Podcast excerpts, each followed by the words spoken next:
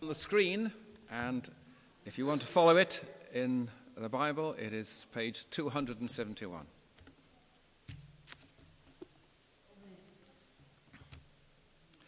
There was a certain man from Ramathaim, a Zuphite from the hill country of Ephraim, whose name was Elkanah, son of Jeroham, the son of Elihu, the son of Tohu, the son of Zoph, an Ephraimite.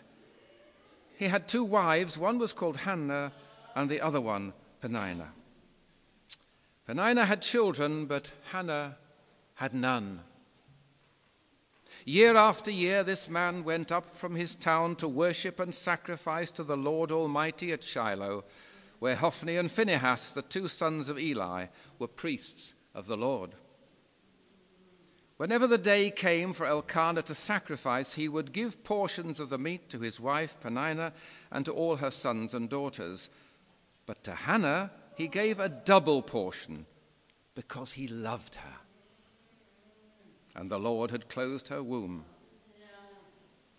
Because the Lord had closed Hannah's womb, her rival kept provoking her in order to irritate her. This went on year after year. When Hannah went up to the house of the Lord, her rival provoked her till she wept and would not eat. Her husband Elkanah would say to her, Hannah, why are you weeping? Why don't you eat? Why are you downhearted? Don't I mean more to you than ten sons? Once, when they'd finished eating and drinking in Shiloh, Hannah stood up. Now, Eli the priest was sitting on his chair by the doorpost of the Lord's house. In her deep anguish, Hannah prayed to the Lord, weeping bitterly.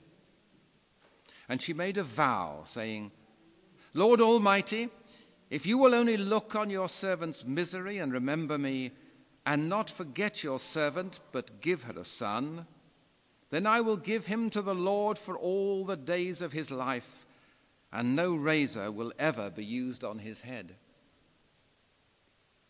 As she kept on praying to the Lord, Eli observed her mouth.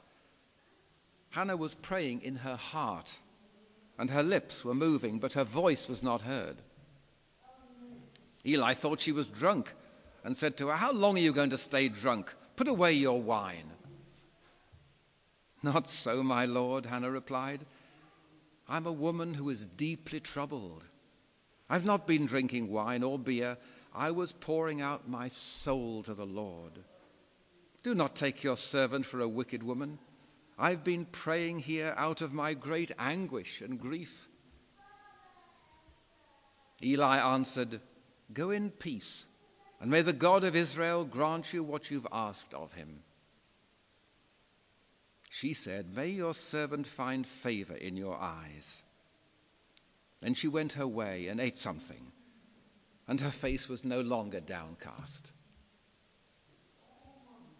Early the next morning, they arose and worshipped before the Lord, and then went back to their home at Ramah.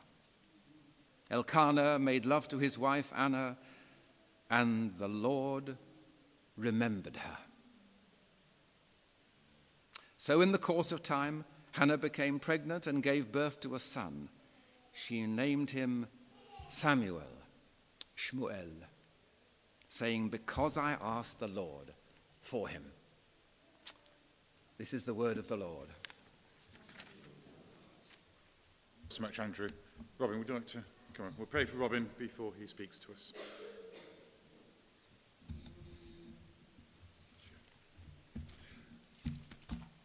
Father, we thank you for Robin and for the words you have given him to speak to us this week. Lord, may we listen and hear what you have to say to us. Mm. Amen. Amen. Thank you, thank you Steve.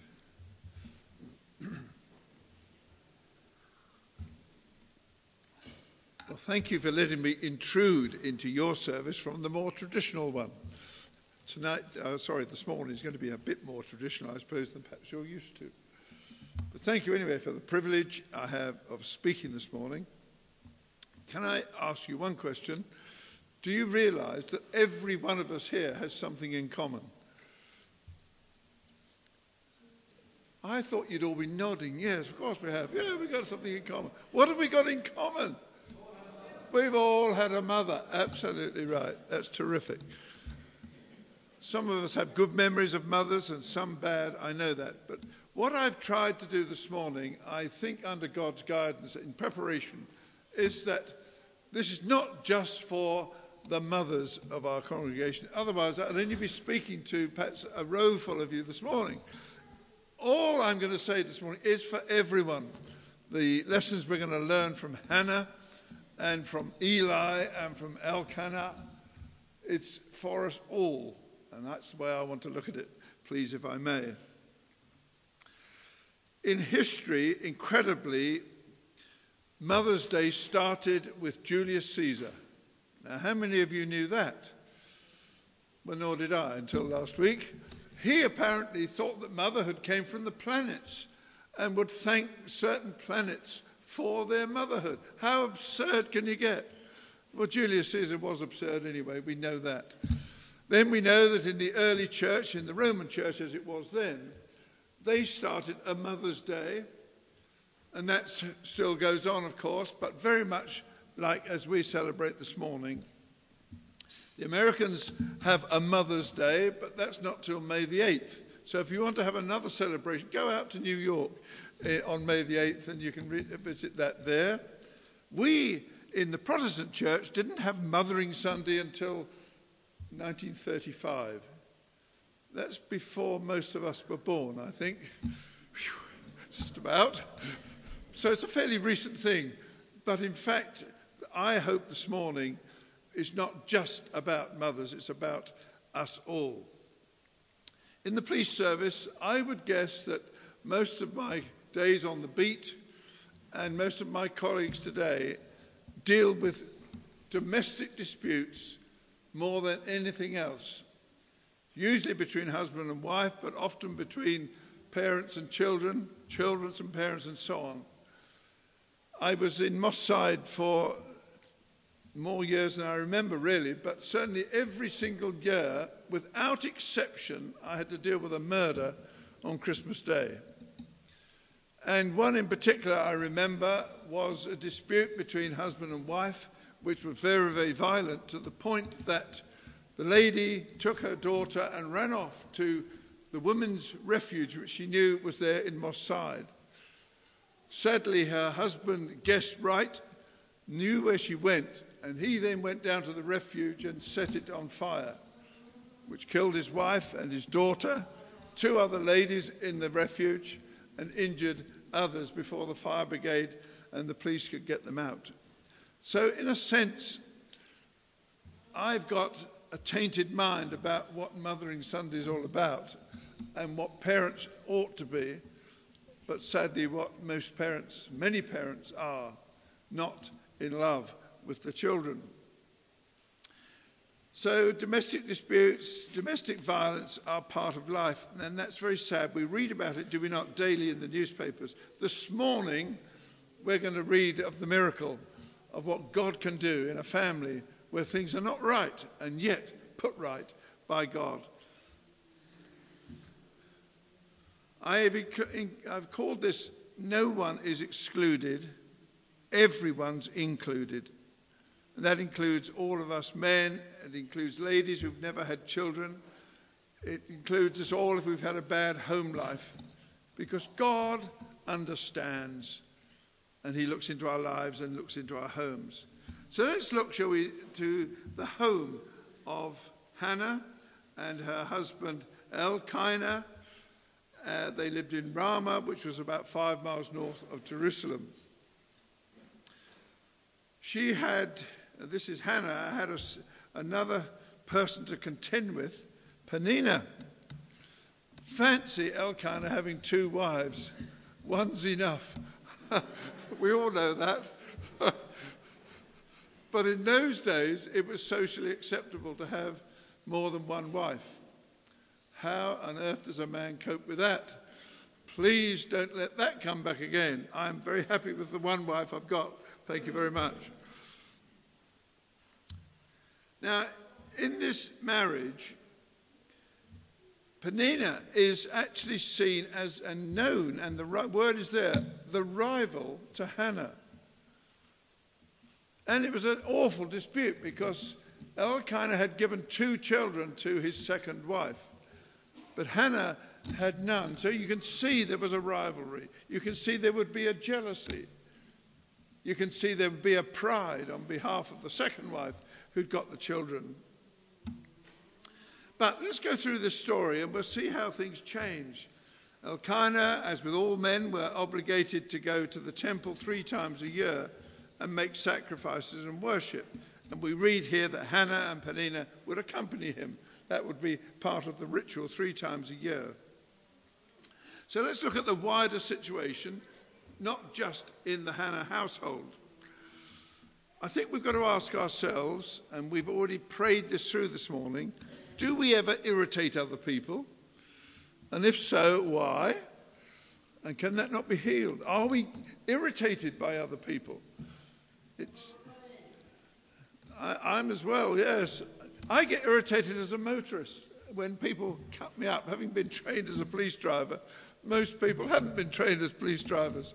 And I must admit, I have to repent time and time again sitting behind a steering wheel. But that's not this morning. The wider situation here is this it's evident that Hannah and the other wife, Peninnah, accompanied by Elkanah on his regular visits to the temple. Although Elkanah treated his wives, I suppose, with a sort of equanimity, really, but he didn't understand Hannah. And husbands, we've got to learn this if we haven't already. When our wives are down, we ought to ask why. Put our arm around them and pray with them. Certainly, we have to do that in our house. But he says these stupid things. Why are you weeping? Why don't you eat? Why are you downhearted? Don't I mean much to you? So he's really actually looking at himself and saying, Come on, I, what about me? And he didn't really understand what it was that was troubling Hannah. But on this particular occasion, which is recorded in Scripture, when she and the other two went up to the temple, and there's Eli the priest on duty inside the door. Now, he's another one who didn't understand Hannah. Isn't it annoying when you've got something in your mind and you feel irritated by it, but people don't understand what it is you're going through? Well, not only did he have no understanding, he had no sympathy. He saw Hannah praying. She wasn't actually speaking out loud, but her lips were moving. And Eli thought she was drunk. He called to her, You're drunk. How long do you hope to keep this up? Sober up, woman. What a way for a priest to say to one of his parishioners. Here's a devout woman praying, and he didn't even recognize what she was doing. I said this in my preparation surely it's better to have a heart without words than to have words without a heart. It's better to have a heart without words than words without a heart.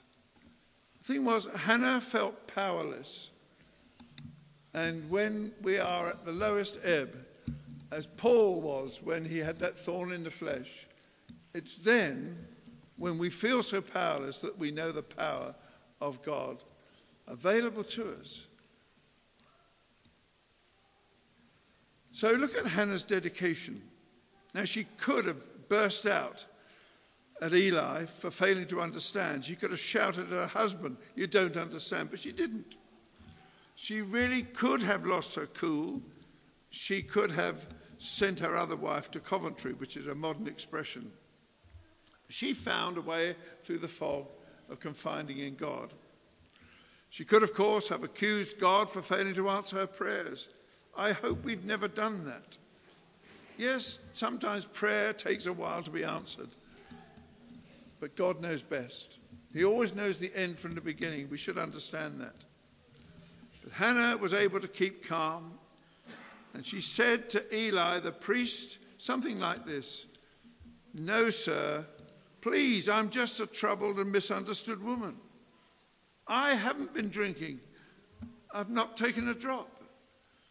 The only thing I've been doing is pouring out my heart and pouring it out to God. Please don't think I'm a bad woman. It's because I'm so desperately unhappy and thereby in such pain that I've stayed here so long. Can you imagine her saying that? She's pleading for herself for a moment, but to explain to Eli what she was doing. Incredibly, Eli, the priest, having misguided mis- misjudged her, realized his dreadful mistake. And you can hear him saying apologetically, Go in peace. May God hear your prayer. We're not always priests ourselves in that sense, but surely we're sometimes the confidant. And we perhaps misjudge some people when things aren't going so well we say to somebody, Good morning, how are you? And we don't really listen to the reply. And it may be we're not very honest in our reply because we'll say, oh, Yes, I'm all right, thank you. Somehow we've got to have that deeper heart and be like Eli, who suddenly realized he'd made a terrible mistake. So Hannah was in Shiloh, up at the temple with her misguided husband. Although he loved her, he didn't understand her her sad face, he suddenly realized, had changed because Hannah was praying. I've seen people in my job, sad people, sad homes, but Christian folk. And it is amazing the change in expression when prayer is made and when prayer is answered. This is exactly what happened to Hannah. So that people will say, What's happened? That's exactly what her husband said. What's happened to you? And Hannah went up and worshipped again in the temple the next day, and she and her husband returned to Ramah. The renewed Hannah very soon was pregnant. So that's Hannah's dedication to God. Hannah's prayer. It's worth spending some time considering how Hannah approached God. Remember, I said that this is for everyone and no one's excluded. So, this is the sort of prayer we could all make. She said, O Lord God Almighty. She recognized the Almighty God. I hope we never underestimate who God is and what He can do. I have to keep reminding myself, and I've had to in my career, that God has loved the whole world.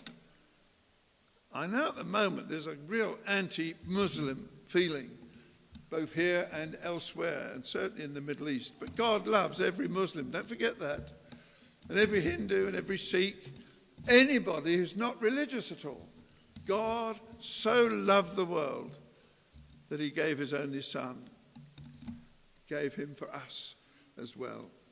Oh Lord Almighty, her reverence for God. Then she said, If only you would look on your servant's misery and remember me and not forget your servant. That's a recognition that God is actually in control. And then she said, Give her, give me a son. And there's almost a bargain here she sought this as her promise. If you give me a son, I will give him to you for all his life. It's almost a dangerous thing to say to God, if, then I. And I'm sure some of us have done that. But God won't have broken his promise. I wonder if we've ever broken ours, having said something to him that we'll give this to you, we'll do this for you, then we've not actually done it. When we pray, are we really conscious of our Holy Father, giving him the due reverence? He is the Almighty, and not the Almighty. We mustn't diminish who He is. Do we really spend time being honest with God, pouring out our hearts to Him? When we pray, are we specific enough? Yes, He knows our hearts and our minds, and He wants to share all our thoughts and our problems with Him. And I hope we're able to be open with Him. How much time do we spend with Him during the day, specifically for Him? Personally, I like to do it very early in the morning before the phone starts ringing, before I've got to get a train to London. Some other people like to do it during the day and some in the evening. But I think every day God deserves time, our time with Him. That's when we meet Him, that's when we see Him at work. And do we ever bargain with God? Prayer does not make God see things as we see them. It helps us to see the way God sees them. And that's an expansive mind. If we're not careful, we limit God to what we think can happen. God is unlimited. He does things His way because He sees the bigger picture. So no one is excluded today. Mothers, ladies, gentlemen, children, we're here because of a relationship with God. And when we take that relationship to an intimate level, it bonds us not only to His presence, but daily, constantly to His strength. So, Hannah's promise, we've mentioned the bargain. It was actually a promise. I probably demeaned her by saying it's a bargain with God, but this is the truth of it. She called this one son that she had, Samuel, heard by God. And if you look at the next chapter in Samuel, chapter 2, notice the changed Hannah. She's overjoyed that God's answered her pleading and was able to honor the promises she made to God.